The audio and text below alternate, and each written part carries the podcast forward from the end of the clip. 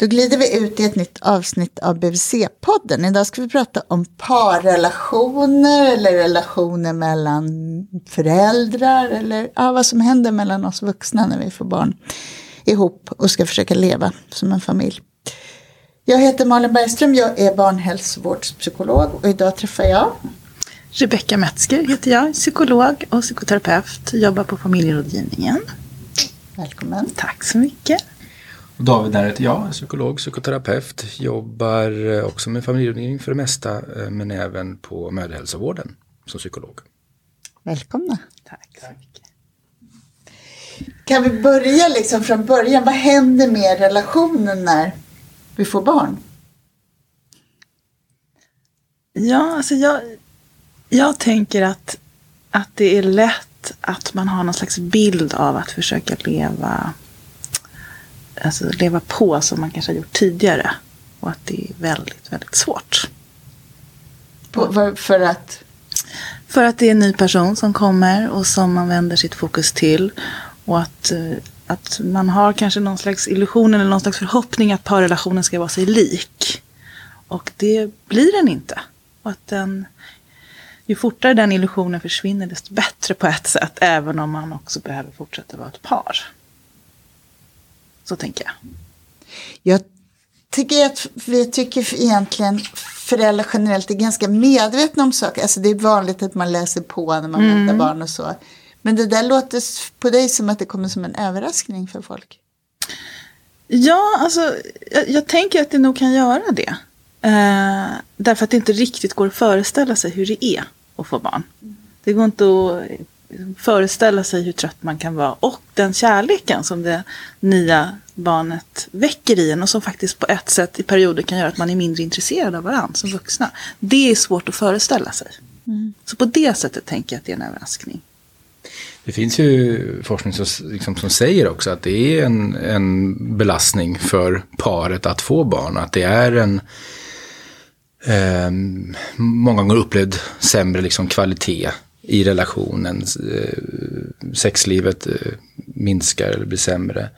Så, så det är en, en känd påfrestning. Eh, man kan ju lite skämtsamt säga att vill man ha en bra relation ska man inte skaffa barn. Men det låter ju väldigt, väldigt konstigt att säga det. Också evolutionärt väldigt konstigt att säga det. Men jag tror just att medvetenheten om påfrestningarna som kommer är väldigt viktig. Och där mm. tror, jag, tror jag mycket på att öva kommunikation under graviditeten. Att man verkligen tänker på det. Eh, kanske också att barnmorskor poängterar det. Att man tänker på att öva få en bra kommunikation i paret just för att kunna möta det som sen händer mm. när barnet kommer. Har man övat innan så tror jag man är ännu mer välrustad att när barnet kommer kunna eh, kommunicera, lösa saker och så vidare. Men jag tänker utifrån det som du säger också David att det låter ju mer som du då tänker att man övar som par och att man pratar om det och kanske också pratar om förväntningar.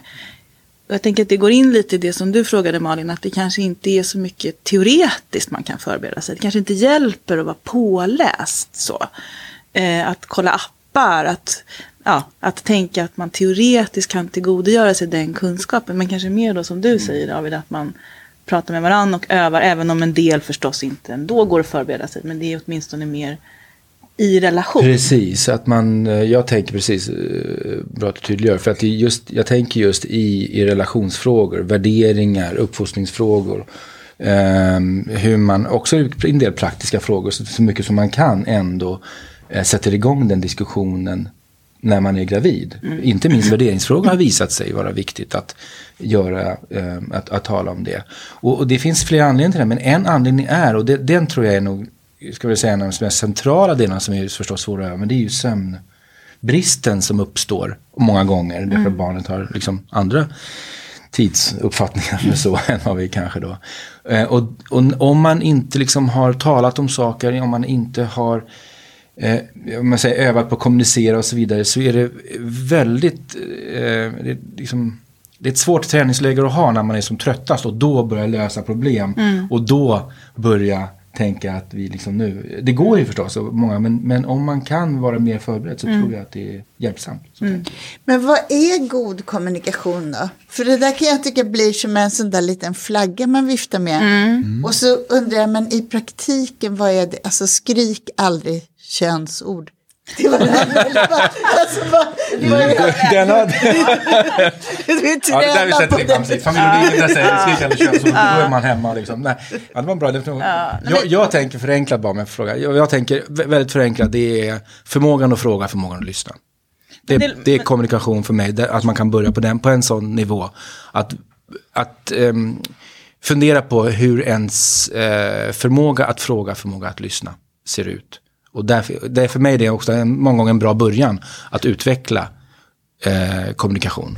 Och nu pratar jag, då jag förstår att det är verbal och det finns flera sorter, men jag tycker att det är en, en, en nivå man kan tänka eh, på. Liksom, eller ha. Men då, alltså det tänker jag, det låter ju fint så. Jättefint. Tack. Va? Men man är ju ganska ofta, många föräldrar, inklusive mig själv, ganska ofta i affekt. När man har en liten bebis, saker ska gå snabbt, man är jättetrött, man kanske inte förstår vad bebisen vill. Och då kanske de, liksom den fina grunden sätts ur spel. Så jag tänker ytterligare en annan aspekt av det där som jag tycker är viktigt, det är ju just att, och det här kanske inte låter så psykologiskt, men att inte ta konflikterna när de uppstår. Att bita ihop, stå ut och kanske ta det sen. När man har hunnit lugna ner sig. För det vet vi också att när man är i, i sina känslor, när man är väldigt upprörd, väldigt trött, kanske känner sig missförstådd, ensam, alla de känslor som ofta blir väldigt förstärkta första året speciellt med en liten bebis. Då kan vi inte tänka. Och det gäller ju alla människor. Att i en stark känslostorm, då, då lägger hjärnan av.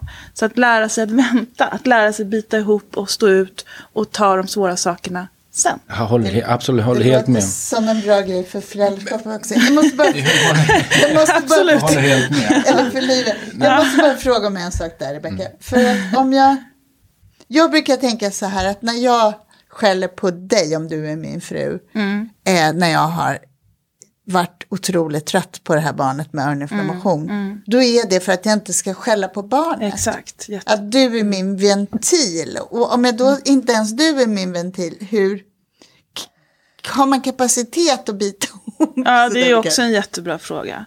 Men jag tänker att en del föräldrar blir väldigt bra på precis det som du säger, att översätta.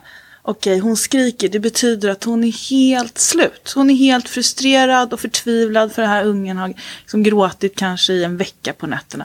Och översättningsarbetet blir, det betyder inte att hon är så där rasande, det betyder förtvivlan. Och det där är ju någonting jag tänker att man tränar upp som, som par och föräldrar.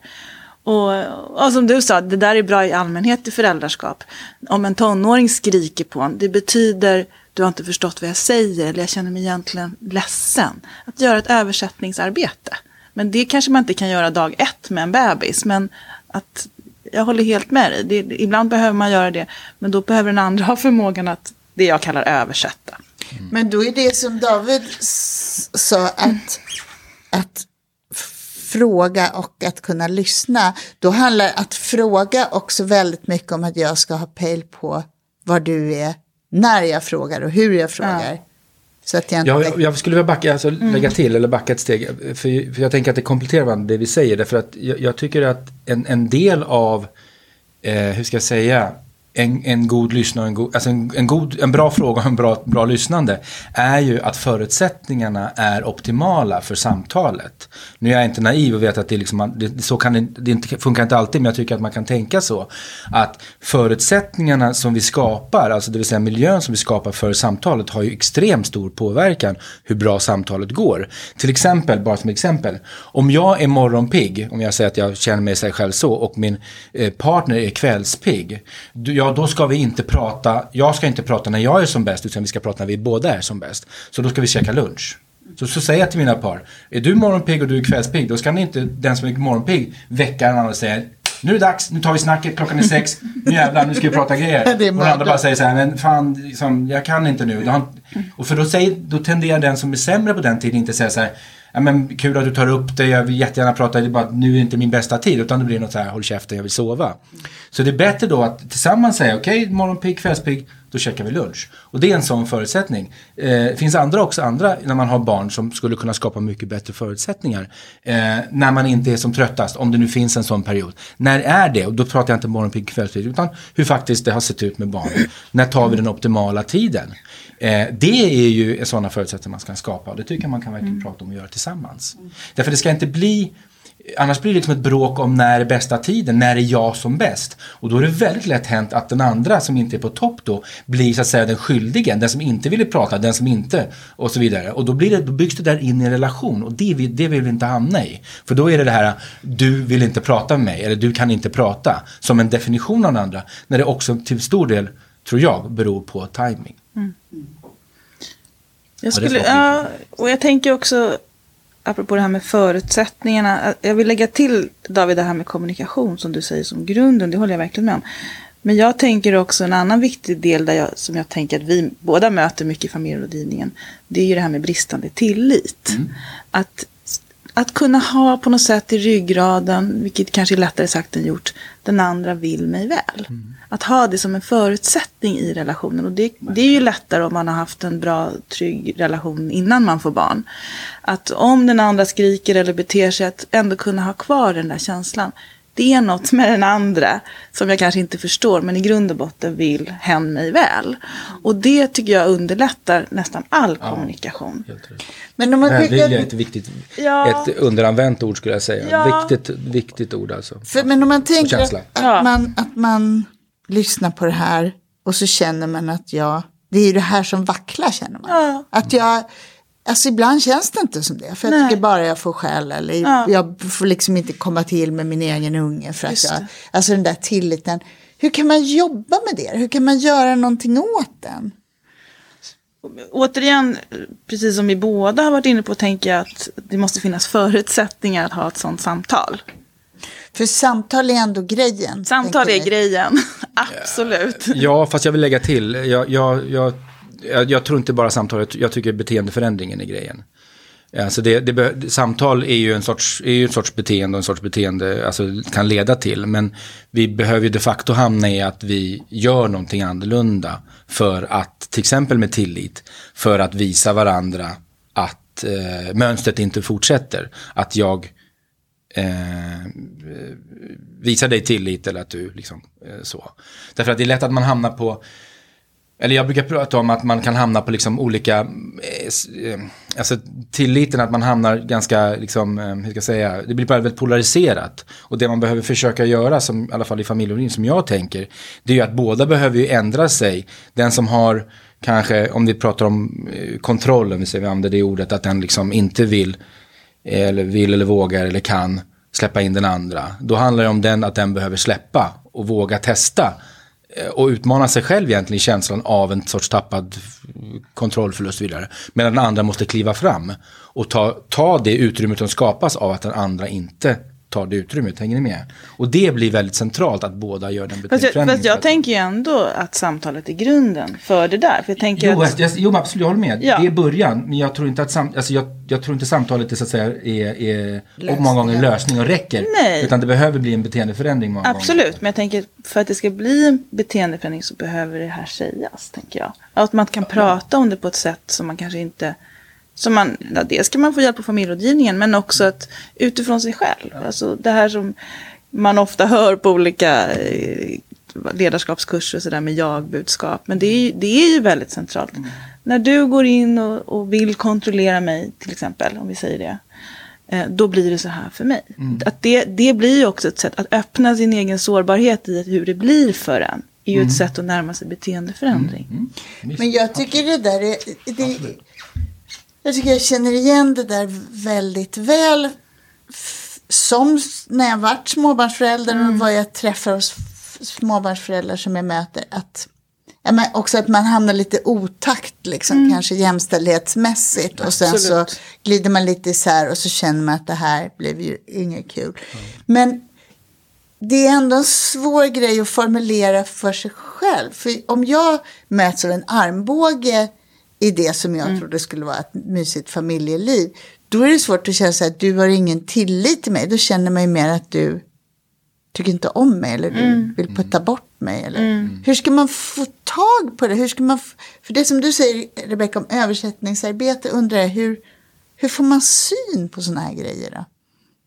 Ja, det är en jättebra fråga. Och, alltså, det är lätt också att tänka att det är, att det är träning. Att det kanske är eh, ja, svårt allra första tiden för då är man så upptagen av det nya lilla barnet. Och jag tror många, och många föräldrar och par funkar ju väldigt bra när det är också lite kniven på strupen, allting är nytt och lite, man, får, man måste teama att det kanske är senare i, i barnets liv och i ens egen parrelation som man också upptäcker de här mönstren. Man kanske inte ens upptäcker det från början. Eh, så att jag tänker att det, jag tror ändå att det handlar om att säga precis så där som du sa. Att eh, när du gör så där så känns det som att du inte tycker om mig. Att, att åt, om och om igen visa sin sårbarhet och visa hur det blir. Att det kommer vi aldrig runt och det gör man ju, tänker jag att man måste göra i en parrelation alltid. Det är inte bara kopplat till att få barn och att man är i kris utan att det är en process. För det tycker jag att en del par som kommer till oss, som, och det är ju det är oftast väldigt ambitiösa par som går i familjerådgivning, att att när man har skaffat barn och flyttat ihop så tänker man att nu ska det rulla på. Och det, det är ju en, det är lätt att förstå att man tänker så, men att det är ett arbete att hålla kärleken vid liv. Och att orka fortsätta visa sin, jag tror att visa sin sårbarhet, att det är en av nycklarna i alla fall, inte alla förstås. Ja, eh, jag vet inte om det är riktigt svar på frågan, men jag, jag tänker också en sak som, som jag eh, brukar tänka och brukar säga, det är att eh, som kanske kan vara en hjälp i, i, som, i sig själv och i, i, i relation till andra, att, att eh, man är inte, jag är inte alltings mått. Det vill säga, det jag brukar göra, det jag tycker, är inte det som är, är så att säga sant eller gäller för dig. Eh, jag brukar säga att jag, om, ni, om man får upp en sån mening i sitt huvud att jag skulle minsann inte ha gjort eller så där skulle jag minsann inte ha sagt. Om man får en sån mening i huvudet då är det en varningsflagg för sig själv att gärna stanna och säga ja men bara för att jag skulle inte ha gjort så här innebär inte någonting Men med det, andra. men det där är ju extremt vanligt under barnens första år. Att jag... Ja, jag skulle nog säga Är att det är allting- extremt vanligt under eh, parens första 30 år. Eller 40, vi har ju sådana också som kommer. Så jag, det, där, det där tror jag, om man inte Ja, men det, medvetet gör det så tror jag att det lever kvar Men jag väldigt, tycker väldigt man ska lära sig ett nytt föräldraskap. När man äntligen har fått snurr på någonting då kan man ju bli liksom fanatisk kring Mm. mosad potatis för att man äntligen har lärt sig det och tycker att det är så.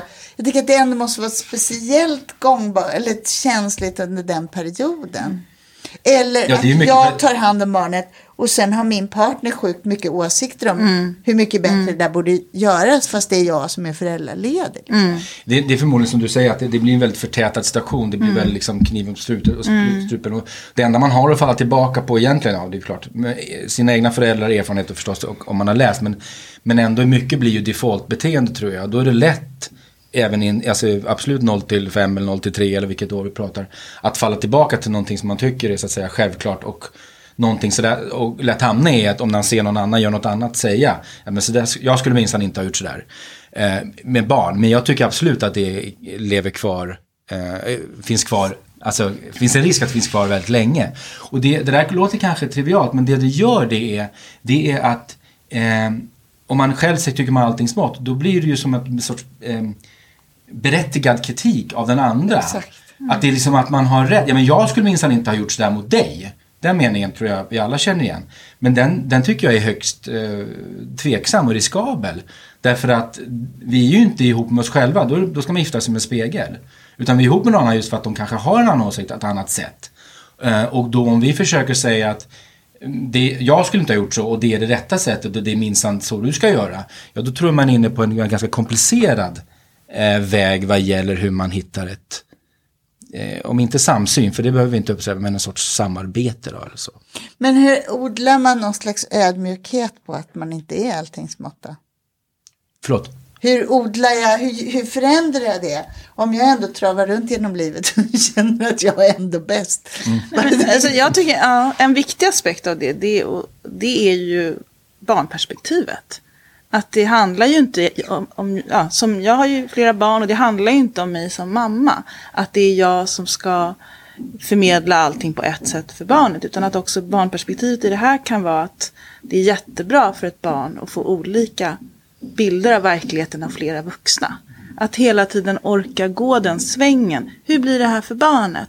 Hur är det för barnet om vi säger att jag då som mamma hela tiden kontrollerar min partner? Vad får den för bild av vuxenheten? Mm. Är det så här vi relaterar till varandra? Mm. Så att orka ta barnets perspektiv, att ha en egen relation till partnern, tycker jag har varit, mm. det har varit en hjälp för mig. Ja.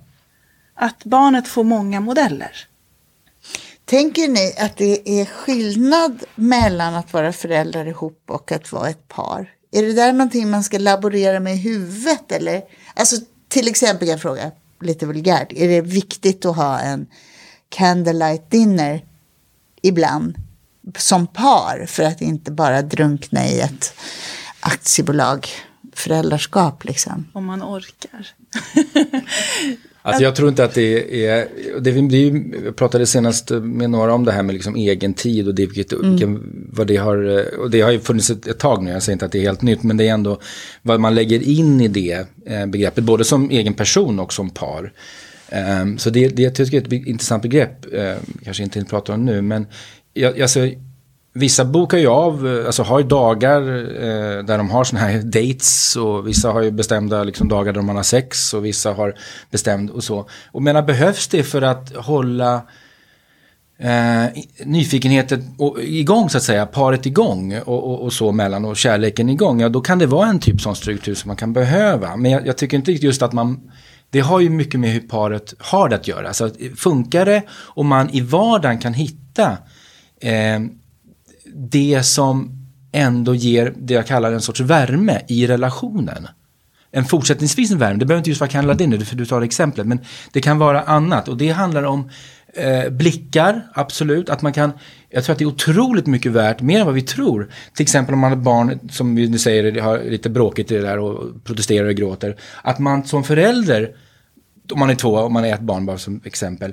Att när en håller på och försöker trösta, att den andra lyfter blicken. Man får den där blicken med den andra, tittar i varandra ögonen och bara bekräftar, behöver inte vara ett ord och säga så här.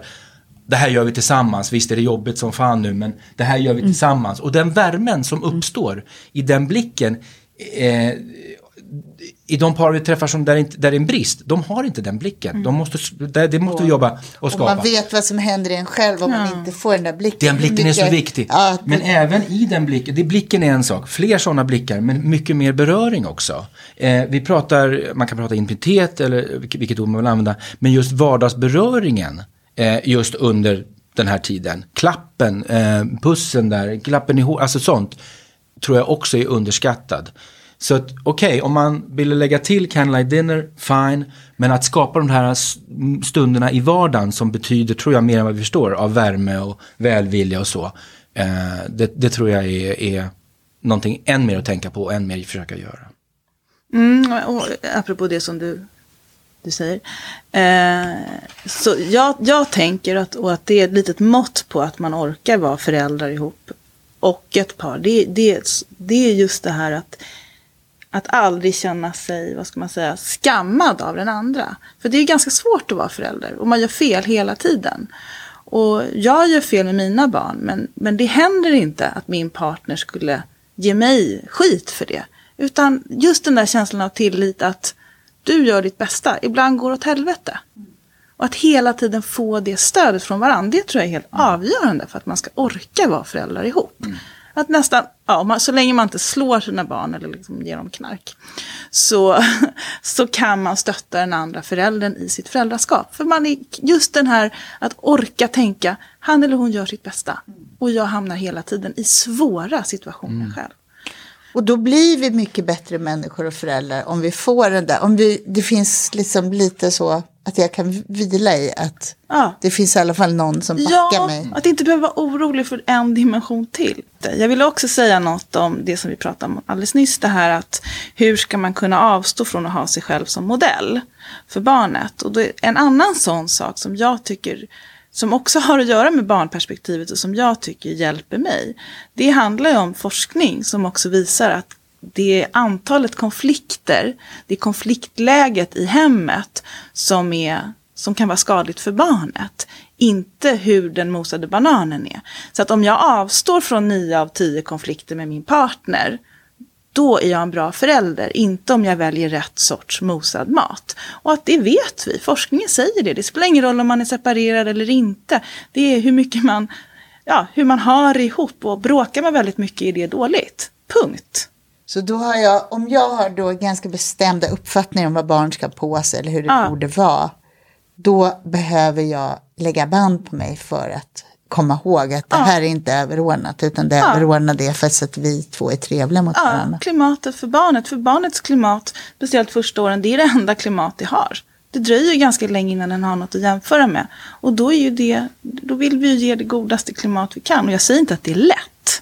Och att man kanske får hitta strategier, att man går ifrån eller att man, ja, hur man nu gör. Men att jag tycker ändå att det kan hjälpa. Att, vad, vad är det som är bra för ett litet barn? Vad är liksom jordmånen som är bra för det här lilla?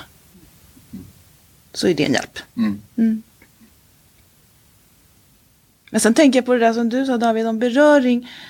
Ja, det är viktigt. Men sen kan det faktiskt, jag tycker jag träffar par där speciellt kvinnan kan känna att jag jag orkar inte beröring från min partner under kanske första året för att man får så mycket kroppskontakt från bebisen. Hur ska man tänka kring det? Det är inte heller helt enkelt att alltid säga så här, men ös på med det. För att den ena, oftast kvinnan, är kanske inte alls där. Kanske inte pallar mer. Det kanske kryper i hela kroppen av ytterligare en person som på något sätt i hennes känsla kräver beröring. Men där kan det ju väl vara så att man det, beror på vad man tolkar, hur man tolkar en varm blick eller en, en, klapp över Absolut. håret. Om man känner att den är förenad med krav. Då är Ja, och det är ju inte helt ovanligt. Nej. Att det kan vara som en, ett förspel. Att vissa, vissa kan uppleva, okej, okay, här kommer ett förspel. Fast mm. det är inte alls det man är Nej. sugen på. Så. Men, men det tror jag är, är då, då blir det viktigt liksom med vad säga, alltså förväntningar och antaganden. Mm. För att det här är ju ett område som Eh, även senare förstås, men kanske framförallt då eh, eh, är liksom bäddat för missförstånd. Mm. Det vill mm. säga att den ena tror att den andra vill, något vill särskilt. någonting ah. särskilt. Och så kan det ju vara, men eh, här, där behöver man ju verkligen prata om förväntningarna. Mm. För att om man inte gör det, då kommer det uppstå massor med missförstånd. Eh, till exempel att, eh, om du sa, om du tog kvinnan som exempel, så att eh, jag tror att det är ett förspel. Det är, mm. det är ju inte säkert att mannen tänker det. Eh, att, att det ska vara det, utan att, att det då, och då kan det liksom växa massa missförstånd mm. eh, mellan dem istället för att man kan då prata om eh, ens behov, möjligheterna liksom i relationen. Om det inte är möjligt med, med, liksom, med sex, vad är, vad är möjligt och vad, vad är möjligt mellan dem mm. så att det är, ja, men det är talbart och sen också mm. möjligt att göra utan den här risken för missförstånd om vi kallar det så. Mm. Det tror jag är Vad är er erfarenhet i det? Är det så att sexlivet blir annorlunda och blir en issue när man har fått barn? Så nu träffar ju kanske inte vi genomsnittet par så på familjerådgivningen. Det är ju de som har det besvärligt som kommer till oss. Men min erfarenhet är att ja, absolut det, det, finns ju forskning som, som säger att, och det är höga siffror där det finns liksom, eh, eh hur ska man säga, någon sorts eh, svårighet i intimiteten under barnets liksom första tid. Ehm, det finns lite olika begrepp där, jag tycker att kanske några av dem är mindre bra. Men just att att det är en fråga i alla fall och att det min, om det är minskad sexlust eller förmåga eller vad man nu som liksom så. Så finns det ju ändå som forskning som visar att den första tiden, ehm, ja men att det, det, är någonting så att säga, det händer någonting ehm, under den tiden. Så att med det sagt så, så, så, så, så kan det, så tror jag att det kan vara liksom en, en fråga som, som finns och um, utan att liksom värdera vem, absolut inte vem som gör rätt eller fel så tror jag just att risken för, jag vill betona det igen, risken för missförstånd är det som kan göra att det blir en ordentlig konflikt. För det, då uppstår nämligen möjligtvis känslor som avvisande, mm. eh, ensamhet, eh, oakt, vara oattraktiv efter förlossning bland annat för kvinnor och så vidare. Och det är kraftfulla känslor som man kan sitta med. Och, och, och, tror man att det här är någonting som den andra uttrycker genom sitt nej, om man gör ett antagande att det den genom sitt nej nu är ett avvisande, vilket inte behöver vara sant, ganska sällan tror jag är sant, men behöver inte vara sant. Om man låter det vara osagt och otalat, ja då finns det som sagt en jordmån för missförstånd som kan eskalera och bli ganska eh, kämpigt, eller blir väldigt kämpigt. Och ibland uppstår ju också en obalans kring faktiskt viljan till intimitet efter att barnet har kommit. Speciellt om den ena är föräldraledig först så kanske den just tankar närhet och ömhet med den lilla bebisen. Även om det är en annan sorts närhet förstås. Och den andra kanske, som den som jobbar, partnern, kanske har ännu större behov av intimitet och närhet för att komma med, att vara med i den här nya mm. konstellationen. Och det är ju som bäddat för att det ska bli ett känsligt område. Mm. Jag tycker det är intressant det ni pratar om, för att å ena sidan är det så här kommunikationen, men man kan träna på hur man säger och beteendeförändring som också är ganska konkret, att man kan faktiskt göra små grejer mot varandra som kan lyfta mycket. Men under det där så är det också en avgrund där vi människor är som minst. Alltså mm. det, det här absolut mest primitiva, Just. att jag känner mig avvisad, att jag känner mig ensam, att jag känner mig oälskad. Att jag förlorar det som är viktigast för mig. Att jag Exakt. lite är liksom en båt på öppet hav ja. där som vifta runt. Det där är ju någon, någonting väldigt kraftfullt i det. Och det skulle jag vilja tillägga också att precis det som du säger Malin, att många som också varit med om svåra saker, som kanske har traumatiska erfarenheter sedan tidigare, det kan ju också väckas när man har fått ett barn, oavsett om det är ja, man eller kvinna, det gäller oss alla. Vi vet ju att, eh, att få ett barn är ett sånt tillfälle i livet när gamla svåra känslor kan väckas. Så dels om man har varit med om svåra saker, men även överhuvudtaget våra egna erfarenheter från att ha varit barn till föräldrar och hur de har varit föräldrar mot oss. Det kan väckas på ett sätt som vi inte är medvetna om. Jag tänker om, om ens partner till exempel låter väldigt skarp på rösten mot ens bebis. Det kanske inte alls är så skarpt, men det kanske väcker känslor av någon gammal förälder eller vad vet jag eh, som har varit väldigt skarp och så blandar man ihop det där och så reagerar man på ett sätt mot sin partner som egentligen inte har så mycket med partnern att göra utan det man bär med sig. Och det är man ju inte förberedd på. Och det kan vara ganska smärtsamt. Så det är ju en period av, av kris, även om det i ordet kris kan finnas massor av positivt. Intressant just att du tog tonläge. Jag tycker att tonläge är, är väldigt vanligt. Ja. Som en, eh, vad ska jag säga, trigger för, för, eh, för ja, konflikt. Mm. Att eh, om du låter så arg, nej men jag är, jag är inte arg, men du låter så här, din ton är så hög. Ja. Och, där. och då finns nästan alltid, skulle jag vilja säga, en bakgrund av antingen i familjen eller något annat ja. som har gjort att höga röster och så vidare eh, väcker obehag. Väcker obehag. Ja. Så det, det, det är viktigt att Ja, det, det är en, en punkt jag ja, absolut håller med och ganska svårt att sortera. Vad handlar om mina inre erfarenheter och vad handlar om den här yttre personen? Det är inte så enkelt. Och svårt att ändra sin röst för att vara snäll mot någon annan när man bara är någon. När man bara liksom. låter ja. lite som man själv tycker är helt icke-skarpt. Mm. Mm.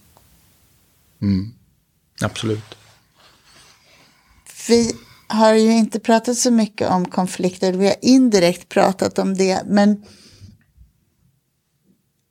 vad tänker ni kring det? Är det någonting man verkligen ska försöka att undvika? Eller behöver man det där, de där utbrotten? Hur ska man tänka kring det? Om man inte bara tänker som du sa Rebecka, mm. att barnet, för, ur barnets perspektiv så är det skrämmande och negativt att mm. vi bråkar.